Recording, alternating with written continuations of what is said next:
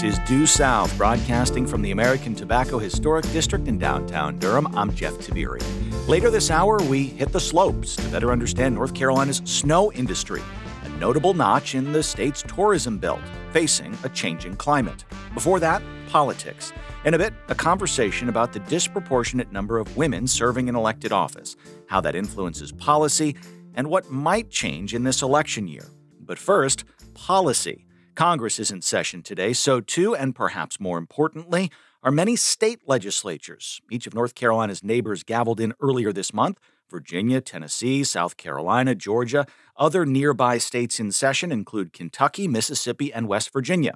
Alabama reconvenes next week. North Carolina legislators are not back until April, though we figured it might be instructive to get an overview of what is and is not happening at capitals across the South and the nation. Here to help us synthesize is Reid Wilson, a former Washington Post reporter who founded and is today the editor of Pluribus News, a relatively new digital media source that offers comprehensive journalism on state level public policy in America. Reid, welcome to Due South. Hey, Jeff, thanks for having me. Broad, concise, and admittedly oversimplified to start. What's the two or three sentence synopsis of what's happening at state legislatures in 2024?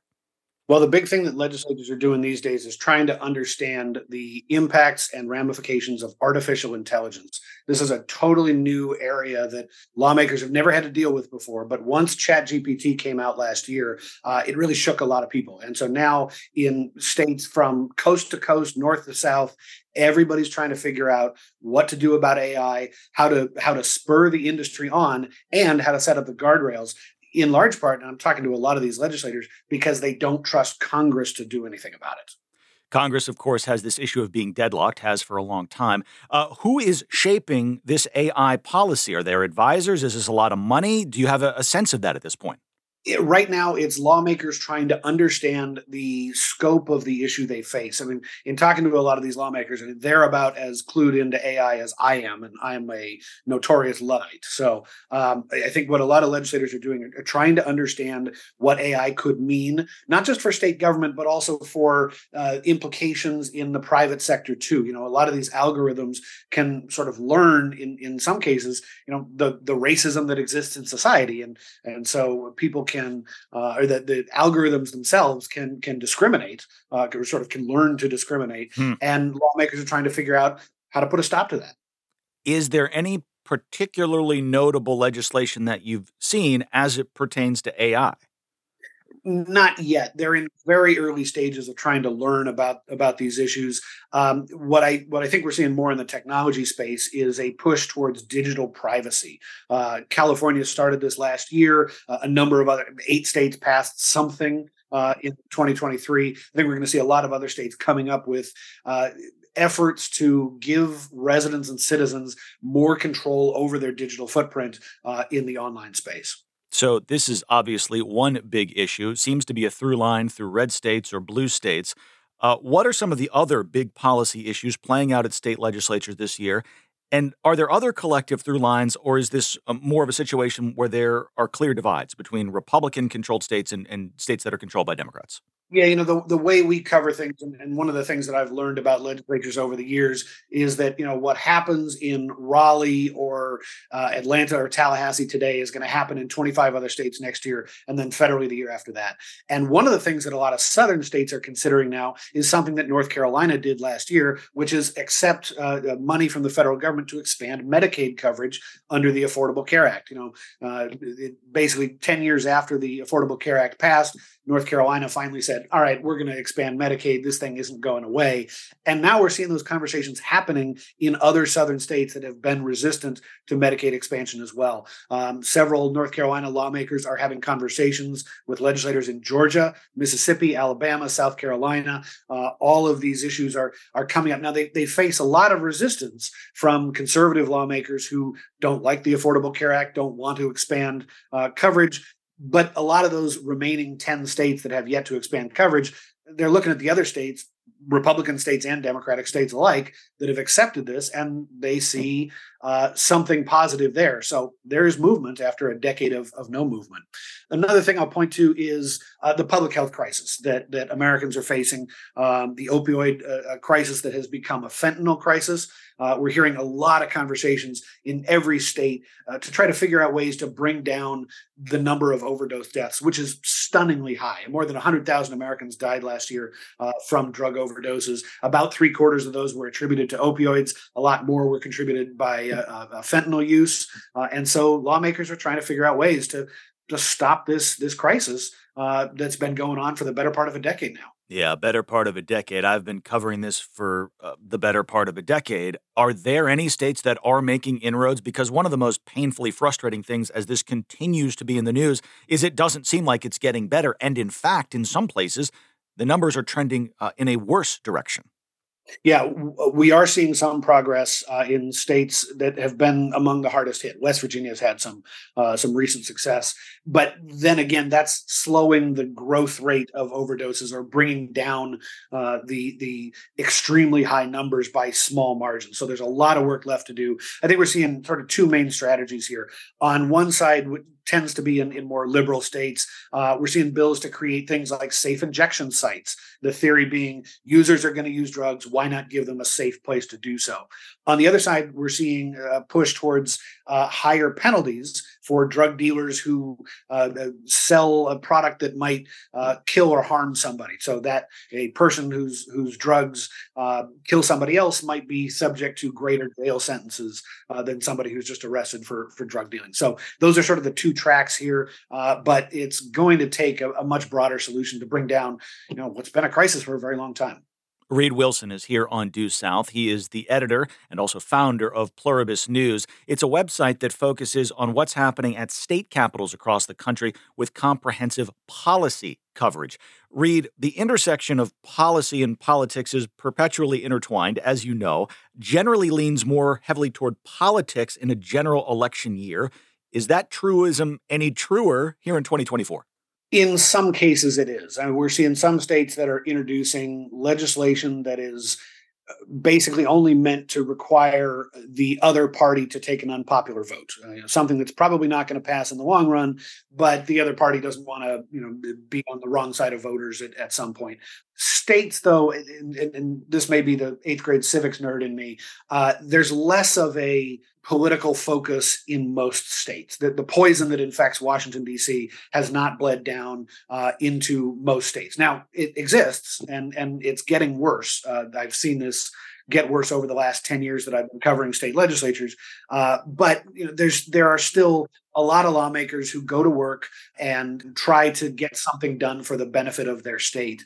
The lawmakers who serve in in you know state legislatures in, in southern states or pretty much anywhere else they're not making the big bucks, right? They're they're going to work for in some cases ten or fifteen thousand dollars a year, uh, and they've got second jobs and they've got other things to do. So they're not motivated by anything other than you know, the goodwill of trying to get something done for the people. I'm going to say it and continue to say it until our listeners get annoyed and tell me to stop saying it. Part time legislators in North Carolina make $13,951 a year with per diem of $104 a day, even though it's effectively a full time legislature at this point. And there are all sorts of issues with that.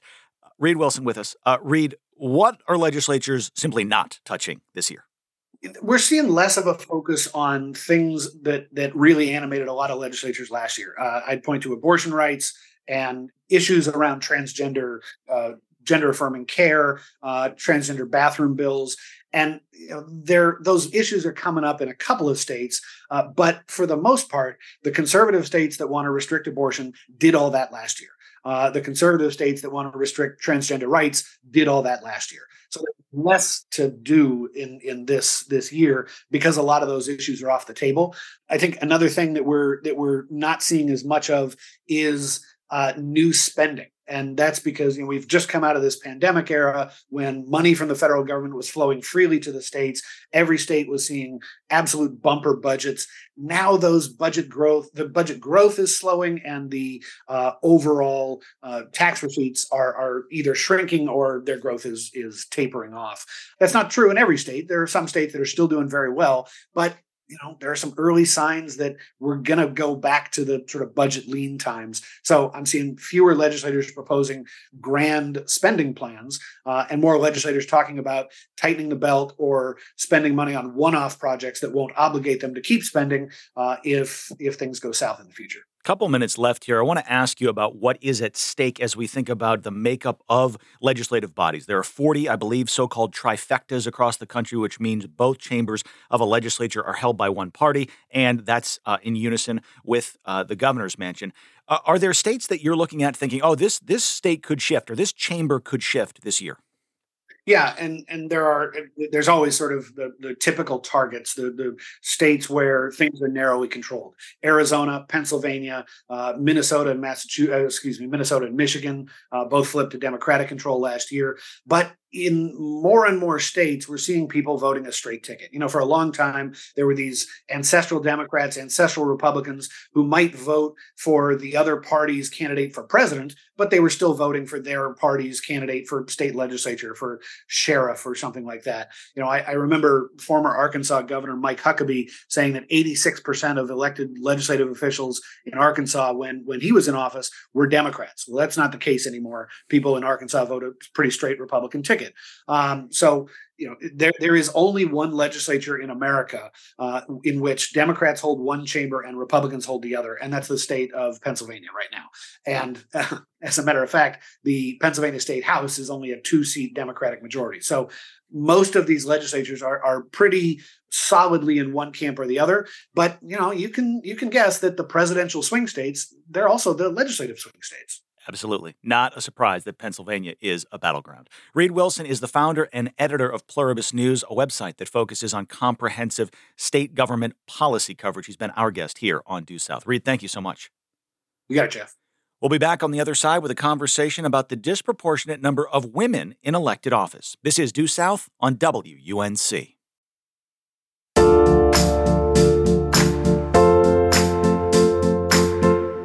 Welcome back. It's Due South on North Carolina Public Radio, WUNC. I'm Jeff Tiberii. There's good news and there's bad news as we think about female representation in elected office. The good news? Currently, there are more women in the U.S. serving in public office than at any time previously in American history. But there's also bad news, and that's because just one third of all U.S. legislators are not men. Today, we're spending some time talking about that disproportionate representation, and while still paltry, what the improvements have been in the past couple of decades. Here to help us better understand this issue is Jennifer Berry Hawes. She works for ProPublica in their South Hub office, and she has written about women in elected office recently. Jennifer, welcome to Due South. Hi, Jeff. Thank you for having me. Your recent ProPublica piece is titled, How Many of Your State's Lawmakers Are Women? And it notes that across much of the Southeast, state legislatures are more than 80% male. Let's note some obvious and perhaps not so obvious factors right off the top. What accounts for that large gap? Well, if you think about the history of the South, it certainly makes some sense. Uh, it's a very traditional uh, landscape. You tend to have very traditional views of family roles and gender roles. Um, one thing that I found particularly interesting was that if you look at the number of female legislators in Republican states, which Republicans tend to um, have fewer women than Democrats do in their legislatures, um, the the South is by far the region with the lowest representation of women, whereas the upper Midwest and the Northwest red states uh, have many more women. So I think it, it speaks a lot to the culture of uh, of the Deep South in particular. Go second level for me, if you would. Is that a religious culture? Is that a patriarchy? Is that more progress in those uh, areas with a greater number of women in elected office? I think it's yes and yes. So you have. Um, just basic traditional views of women uh, and their roles as mothers and primary caregivers to children. Um, almost all of the Southern female legislators I talked to told me that when they campaigned, they were asked questions like, well, if you win, who will take care of your children? Uh, one woman in particular who had very young children uh, told me that she was asked this a number of times, and she thought it was uh, really interesting given the fact that her opponent uh, she's an attorney. uh, that her opponent had a full time job and she had a part time job. So, but the the issue was not uh, her work status. The issue was the fact that she was a mother, and so um, you just can't get away from the fact that there are traditional gender roles here. Mm-hmm. But you add on to that the layer of religion, and in certain areas of the southeast, um, I'm in South Carolina, and in, in the upper part of our state, it's very uh, conservative, uh, very religious. And you add into that uh, traditional views of, of the Bible and gender roles, and um, and you can see where it becomes um, um, more difficult, especially for women who have young children at home, to consider running for office or even that they should do. Uh, a number of, of women told me that they really didn't even think about running until someone encouraged them to do so. Yeah. That it just they thought of themselves as as um, you know behind the scenes players. Got it. Uh, also, want to I guess hammer down on the issue of fundraising. Is there an additional hurdle or a higher hurdle as as women enter this space? Do they have? And I'm not faulting them, but is there more of a challenge? Let, let me back up and just say raising money is such a fundamental part of politics at this point. And here in North Carolina, state lawmakers have to raise hundreds of thousands of dollars to earn a seat where they don't even make $14,000 a year. Money is so so central to this role. What's it like for women who are entering this space, and are there some historical challenges or perhaps a higher hurdle as we think about women who are working to raise money in this this political landscape? What the women told me was that it could be more difficult for them to raise money, and particularly for women of color, uh, it can be more difficult. But the primary obstacle is incumbency. So the main the main barrier for them was fundraising against an incumbent. And that is regardless of gender. So if you consider that, you know, 80, 85% of lawmakers across much of the Southeast are men, um, obviously the incumbents are men, and that makes it much more difficult for anybody to run against them, but particularly women. The Center for American Women in Politics has done a study of this and found that it was particularly uh, difficult for women of color to run, um, which makes some sense also in the Southeast if you consider that um, most Black women running for office anywhere, but particularly in the Southeast, are Democrats. Um, fundraising to run a campaign as a Democrat is just more difficult because um, these are, are largely Republican states. So, in state legislatures that are comprised largely of men, largely of white men, largely of older white men, this, of course, helps to skew the shaping of policy, the framework of policy. And there are a number of things that get um, short shrift and are not higher on the docket because there are fewer women. Maybe I'm editorializing a little bit here, but I, th- I think this is uh, fairly obvious. Let's talk about the issue of abortion. You note within your article that of the 10 states where men make up the largest share of the legislators, eight have strict abortion bans. It hardly seems like a coincidence to me, a former legislative reporter, but I'd like for you to unpack it a little bit further. Sure. It, you know, some of that has to do obviously with the fact that these are, as I mentioned earlier, primarily Republican states. So it's not to say that conservative women who uh, who might be elected would have voted any differently. But the conversation certainly was interesting to watch. And I, I saw time and time again where you had uh, woman after woman after woman speaking um, to a chamber uh, where she served about the need for things like a rape exception or um, broader health exceptions for women. Um, and then having male legislator after male legislator speaking against it. And the women often began to share these very personal stories about um, uh, sexual assaults and pregnancy complications, the loss of pregnancies, stories that uh, they often hadn't shared even with people in their families, but they felt compelled to do so because the men in the room they felt um, didn't fully understand what they were talking about. So there was this moment in the Tennessee Senate where you had a woman named London Lamar, and Senator Lamar was uh, very visibly pregnant, and she stood up to speak, and she wanted to um, ask for a broader health exception to the state's very strict abortion ban. And she speaks, and she she reminds her fellow senators about uh, the fact that when she was uh, rather far into her last pregnancy. She suffered health complications. Her baby died in utero, and she really, really feared that this would happen to her again. Um, so she's telling the story, and um, basically, the the Republicans in the Senate uh, tabled her amendment.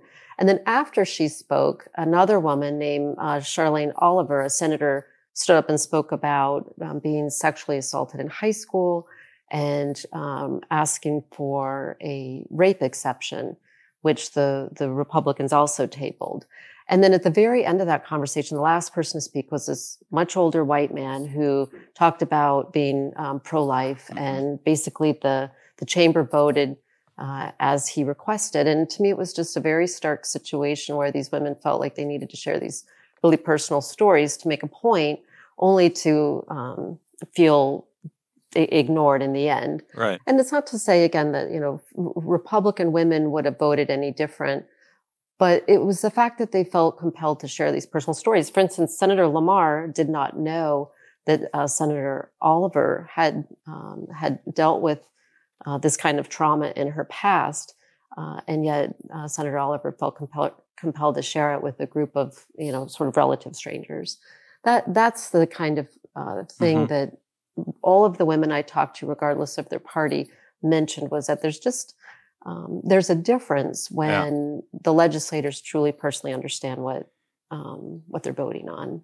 You mentioned the word stark. I think I want to pull on that thread here in a minute. Let me just remind listeners that uh, if you're just joining us, we're speaking with Jennifer Berry Hawes, a reporter with ProPublica's South Hub. She's on the line from Charleston, South Carolina, and we're talking about the disparate uh, representation of women in elected office, specifically state governments, state legislatures across the country. And I'm going to maybe synthesize what you were just talking about by saying gender dynamics and double standards. And I want you to maybe run with that for a minute, but also, I think, acknowledge with a Captain Obvious hat on here, there are women in just about every man's life, right? I was raised by a mother, grew up with a younger sister, have been married for 10 years, now have a young daughter. Like, these are not issues that are unique to women, maybe directly so, but it is interesting. And to me, there's something of a, a, a, you say stark, and I'll build on that, a stark disconnect in where men will go, even though these issues are most likely uh, part of the fabric of their experience. Right. It's not to say that men don't understand and aren't interested or sympathetic in issues that relate to women. But the reality is that a man does not know what it means to, um, you know, to be pregnant uh, or to be a mother, and women do. And so the point that many of the women that I was talking to made was that that women need to be heard on those issues, and they understand these issues in ways that men don't. Um, I, another thing that I would point out is that research has shown that women in legislatures are more likely to champion issues that relate to maternal health and children's issues and education. Um, and and, and those are issues that are very important to both men and women, obviously, but women are more likely to champion them. Um, and so if you look at who's in control of a legislature, then the question becomes are those issues being championed by somebody in the legislature? If it's not a man, and most likely it's going to be a male committee chairperson, um, then who is? And so we could talk about something like um, uh, Medicaid extension in Mississippi, for instance, that was something that was um, passed by the Mississippi Senate, but uh, several of the men in the House uh, blocked it until after uh, after the Dobbs decision and, and abortion uh, and their abortion ban went into effect. But the fact of the matter was that it was men who were blocking a Medicaid extension for postpartum women, um, and I think it would be interesting to to ponder if you had women who are the heads of, for instance, the Medicaid committee and mm-hmm. the public health committee, a Speaker of the House, uh, would that have happened? Let's stick with that point of leadership here. There has been only one female Speaker of the House in the history of the United States. That was, of course, Nancy Pelosi. North Carolina, as just one example, has never had a woman lead the state House. Across the country, there are presently merely nine female speakers of the House. This is one data point. I want us. I want to note, and then I want you to maybe underscore the importance of it. we're talking about rank and file legislators, which is an important conversation to have. But in many state legislatures, the power is consolidated or disproportionately held by those in leadership. And there are very few women who are in those places. Uh, so take that and, and I guess move forward with it, if you would, a little bit. What kinds of, of impacts and ramifications uh, does does that set forth? Sure. So if you think about who who are who are committee chair people and who uh, who are in the leadership, those are the people who are controlling what bills get out of um, onto um, you know the debate stage.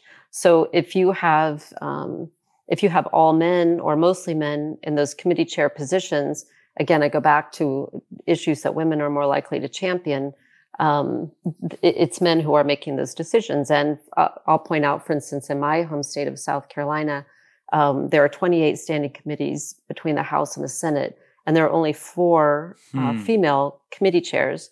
So, out of all of those committees, the people who are making the decisions uh, regarding what bills are going to be debated are are obviously vastly male. Uh, and in in Mississippi, I'll go back to the example I was discussing earlier uh, you have issues that do directly affect women. When you're talking about Medicaid extension to cover postpartum care, um, they were debating extending it from, as I remember, two months to a year.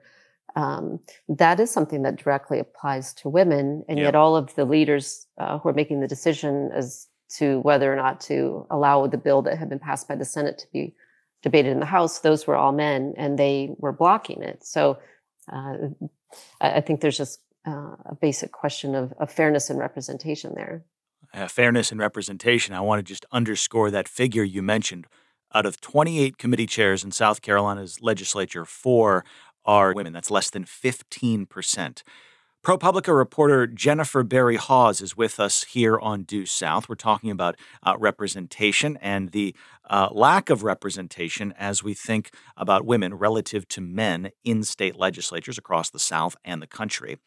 What are the disparities like as we think about Republican v. Democrat on this front?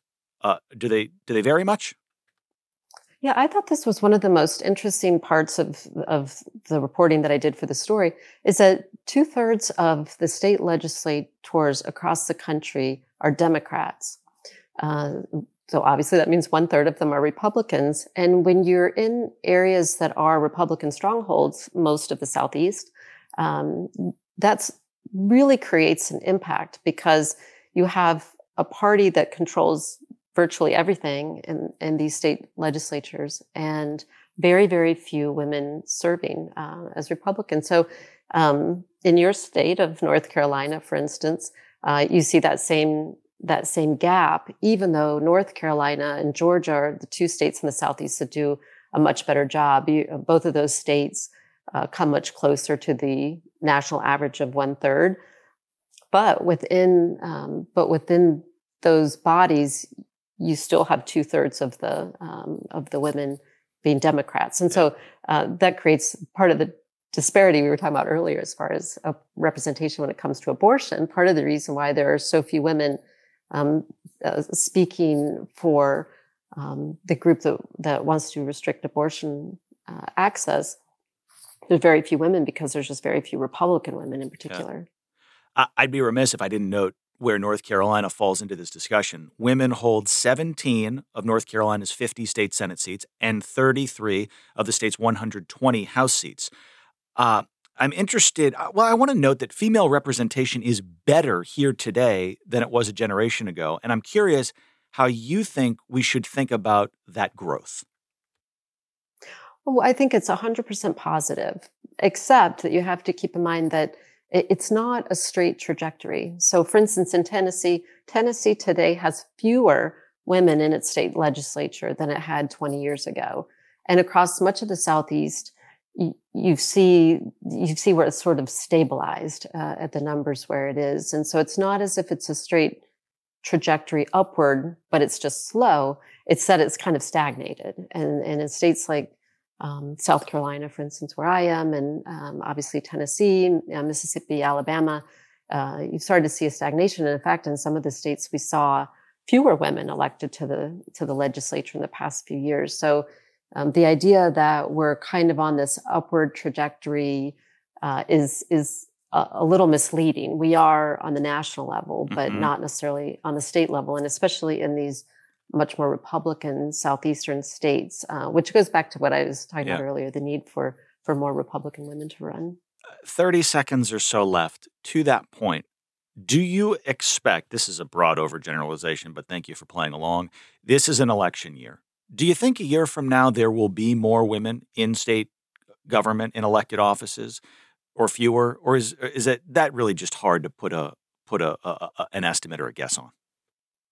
I think there will be more women in the legislatures um, broadly across the country. I, I don't see that happening so much in the Southeast because the power structure is what the power structure is. Uh, in, in my state of South Carolina, for instance, the legislature just created an all male state Supreme Court, the only one in the nation. So uh, I, am not uh, 100% confident that that uh, going to, that we're going to see that kind of progress across the Southeast. Jennifer Berry Hawes is a reporter with ProPublica's South Hub, and she recently wrote uh, about the lack of women in state governments. Jennifer, thanks for joining us here on Due South. Great. Thanks so much for having me. Grab a jacket. We're hitting the slopes on the other side. The culture is just people who love it. You, there's something that gets its hooks in you uh, when you hit a mountaintop and you're on the snow there's something that, that is just different and it gets its hooks in you and you just want to be part of it and you want to be around other people who want to be a part of it. This is Due South on North Carolina Public Radio, WUNC.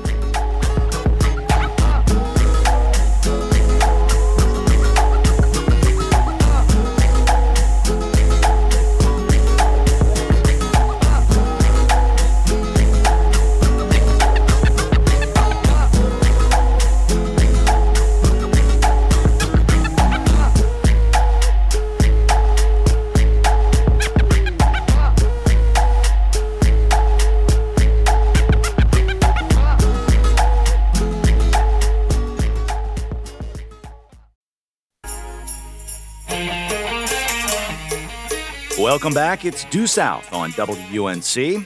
Well, the Triangle has not seen a true snowfall in two years, more than a dusting, that is. Despite the warmish winter weather here in the central part of the state, snow remains a big business in North Carolina.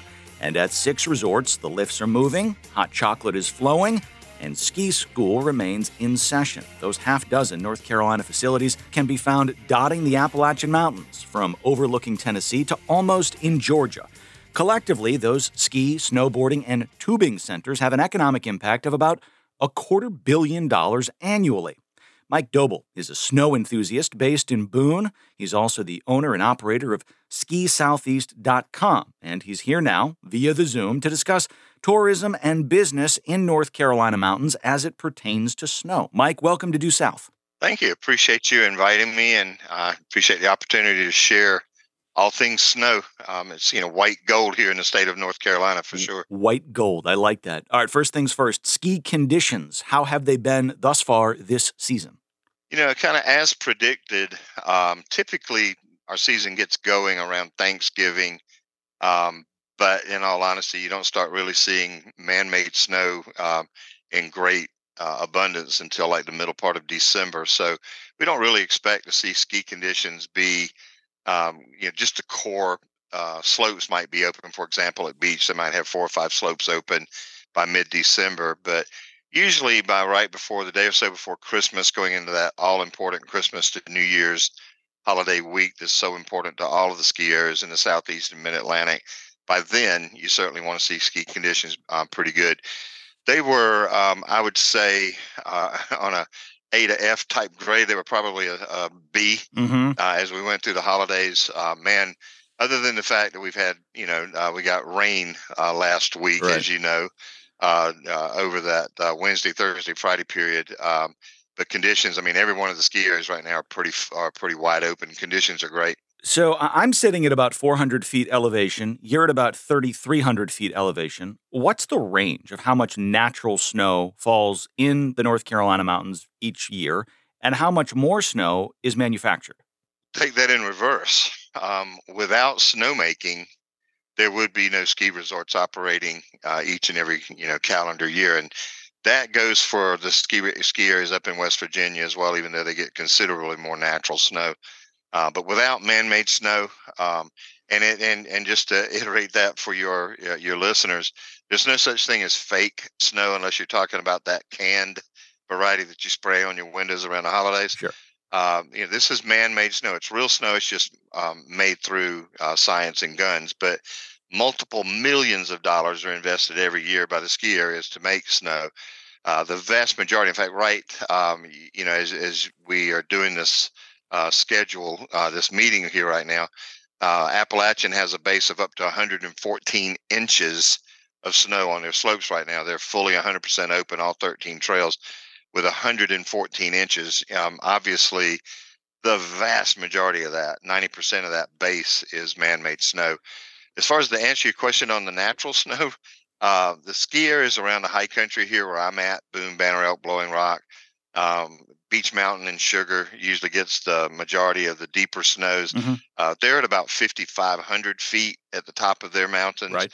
Uh, they will get 80, you know, 80, 85 inches of snow right now Beech just to give you an idea is up to 42.5 inches of snow okay. so far this season um, appalachia might get a little less whatever go up to snowshoe and canaan and timberline up in west virginia yeah.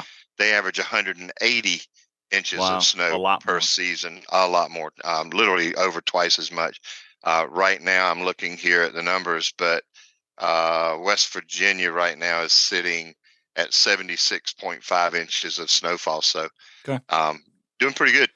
Let's talk weather and, uh, in a moment, climate and the changing realities.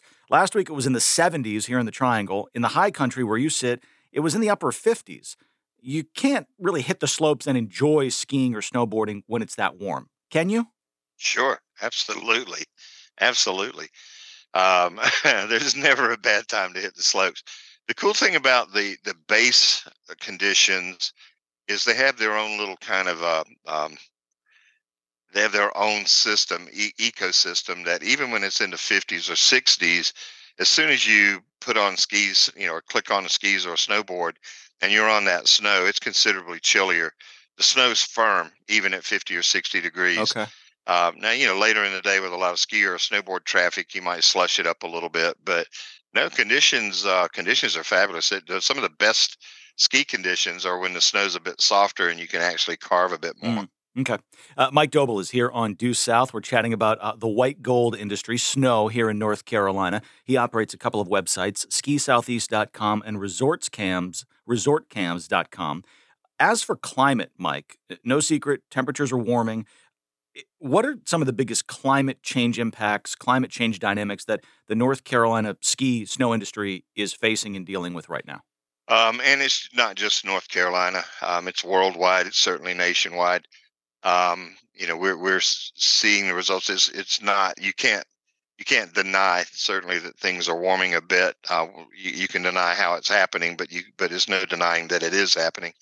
Uh, the biggest thing that I can tell you is is the ski areas themselves, the management organizations, uh, the owners, uh, the mountain ops people. Uh, they are just investing every single year additional millions of dollars. That's why it's important for ski areas to uh, to do well. And I'm speaking politically on their behalf a little bit right now, but uh, the economic impact, as you said right up the front of this um, this this um, interview, a quarter of a million, a quarter of a billion dollars in economic impact, and that's North Carolina alone. Um, West Virginia is closer to 600 million annually that they impact the state of West Virginia. By far, skiing and, and the ski resorts and the ski communities in West Virginia uh, are the largest uh, employer mm-hmm. during that four or five months out of the year, and they're the, they've got the greatest uh, economic impact, no question about it. Uh, but as far as weather, uh, the biggest influence is uh, without snowmaking, you're not going to have a ski season. So typically, we like to see those of us who love snow and love to ski. We like to see the a ski area open up um, a, yeah. a, day or so before Thanksgiving, uh, that Thanksgiving weekend, and then remain open all the way to the you know to April the first or March thirty first. Yeah. Uh, we're not seeing any change in that with the weather. Uh, we're still able to open early mm-hmm. and we're mm-hmm. still able to stay open until late. Okay. But what we're seeing is we have to get those narrowing windows of opportunity where they can make snow. Yeah. They may come a little fewer and far further between. So they have to be able to, to make hay while the sun shines. They have to make yeah. snow whenever those temperatures allow. I, I want to roll with seasons for a second. At the risk of stating the obvious, generally speaking, ski snow seasons uh, are longer in Colorado and the Adirondacks and northern Vermont. However, the resorts in our states do have an off season, uh, and I'm going to liken this to a cover crop in the agricultural world. Uh, tell us about what several of these ski spots, ski resorts are doing in the other three seasons to generate business and, and activity. Well, sure. You know, there's a difference between you know, we have 16 ski areas or ski resorts in the southeast and mid Atlantic, uh, six here in the state of North Carolina. Uh, Hatley Pointe being the newest of those, kind of replacing what used to be Wolf Laurel, Wolf Ridge. Uh, right now, they're not open. They just announced yesterday they're not going to be open this year. Uh, but the biggest thing that that you see ski areas doing, if, if they're a ski destination, such as a snowshoe or an Omni Homestead or Massanutten up in Virginia, those sorts of things. If they're destination resort where they're literally three seasons, four seasons, uh, you'll see them. You know, they'll do uh, barbecues and blues, bu- you know, brews and barbecues or whatever during July and the summer months and that sort of thing. Festivals, you'll see a lot of that. Music festivals, whatever. If they're literally a ski resort, which most obviously all of our ski areas here in the state of North Carolina are pretty much classified as that, a ski resort and off off season activities that would include mountain biking which is huge. We're seeing more and more of that at every single ski area now where uh, there is a big uh, influence now in uh, mountain biking terrain and those sorts of things. So mountain biking is probably the chief number one uh, and then you'll just see the hikers bikers you know those kind of people that are just going to come up and enjoy the different uh, different seasons of the year for sure. Mm-hmm. Uh, no mountains that I'm aware of in the deep south. Uh, is North Carolina something of a jumping off point for people who are living farther south, uh, a sort of entry into this snow space? Sure. Um, yeah, sure. I mean, we we get most of the traffic here in the state of North Carolina, certainly from the state of North Carolina. Uh, they'll come from Raleigh, Durham, you know, et cetera, Winston Salem, Chapel Hill, you name it. But um, you know, the nine southeastern states, you know, chief amongst that being our Florida crowd. Um, you know, we have a tremendous wealth of people. For example, here in Boone and Banner Elk, uh, the town of Banner Elk balloons in the summer because of the Florida population, people who have summer homes mm-hmm. and vacation homes and that sort of thing. Um, so yeah, I mean, from that standpoint, um, you know, we, we see we see a lot of the same thing we've seen for 20, 25 years. Nothing really changes. Sure. Sure. Okay. Uh, I grew up in New England uh, doing a little bit of cross country skiing. My father introduced me to that. Neither of my parents have ever downhill skied. I didn't downhill ski until I was 20. Uh, I think most people know this, but it's not it's not cheap, right? Like there's a lift ticket, there's gear, skis, poles, bindings, cold weather attire. Uh, it seems like you would be hard pressed also to do this in a day, unless you're really close to one of these resorts. So lodging and, and meals, foods, things like that. Um, is this an activity, snow, whether it's you know tubing or snowboarding or skiing, that prices out a lot of people? Um, I think it's fair to say that there's maybe a small level of that, although you got to remember, man, one of our favorite terms is those of us who love to ski are called ski bums.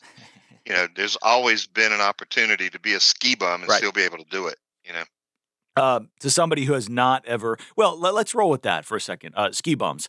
Um, I, you know, th- this to me is the is the inversion is the winter of of, of those who who have a, a a surfboard and are just looking for for waves to ride. Uh, right, like they, have got the wave report. You've got a snow report. You mentioned ski bums. Talk to me a little bit about the culture uh, of skiing.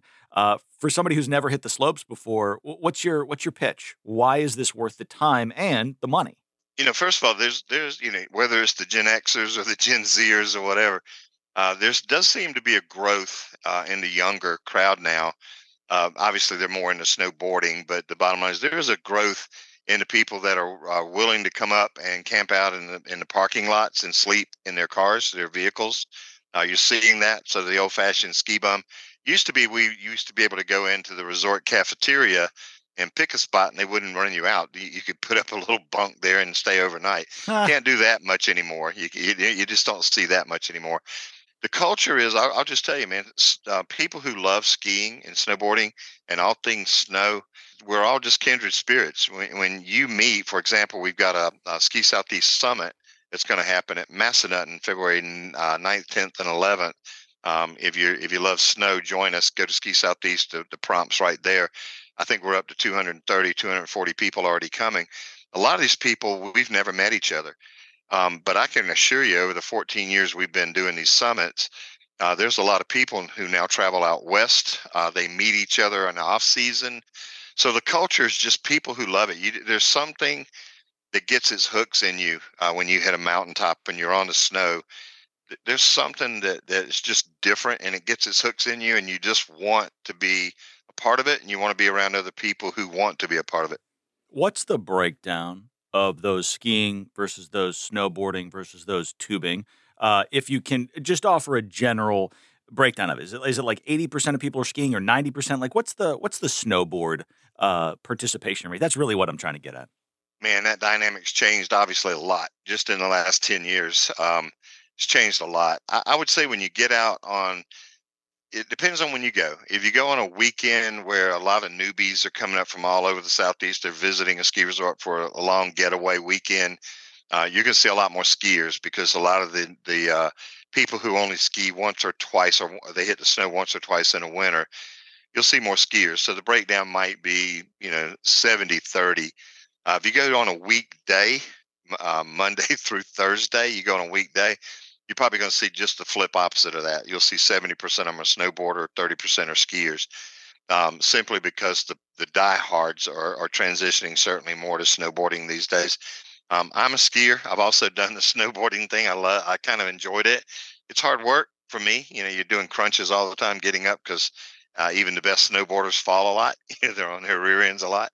Um, but yeah, I think the breakdown is honestly overall probably now closing in on 60 40 uh, going over more towards snowboarding. Oh wow.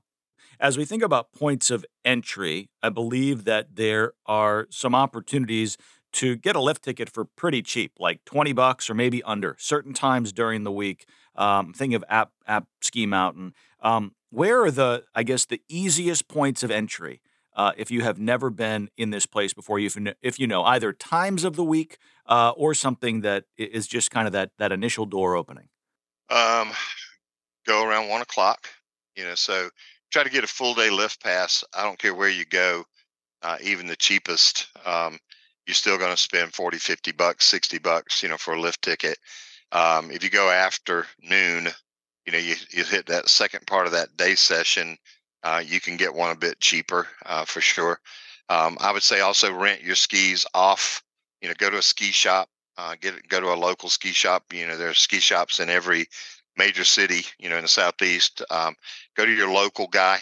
Uh, tell them what you're trying to do, and, and they'll probably give you a bit of a deal. Um, they could boot fit you a little bit better and that sort of thing. So entry points, you know, if you want to get in and, and, and uh, get hooked on this, yeah, uh, you want to get in for cheap uh, I would say uh, do that. Try to go afternoon, one o'clock. Tell them you're not going to stick around till the second half, six to 10 range. You're just going to be there for three or four hours.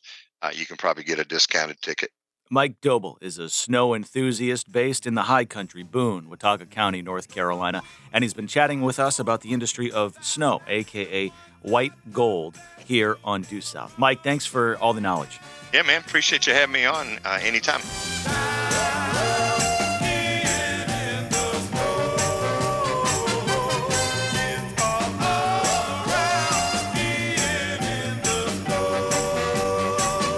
Remember, if you miss any of the Due South action, you can find past segments, conversations, uh, and more at duesouthradio.org. If you've got a question, a complaint, a offering, or idea for the show, email us due d u e s o u t h at wnc.org and of course you can find our podcast offerings wherever you do that downloading apple spotify so on and so on Due South is produced by Stacia Brown, Cole Del Charco, and Rachel McCarthy. Denarius Thomas is our technical director. Our executive producer is Aaron Keever. For my co host, Leoneda Inge, my name is Jeff Tiberii. Join us again tomorrow at 10.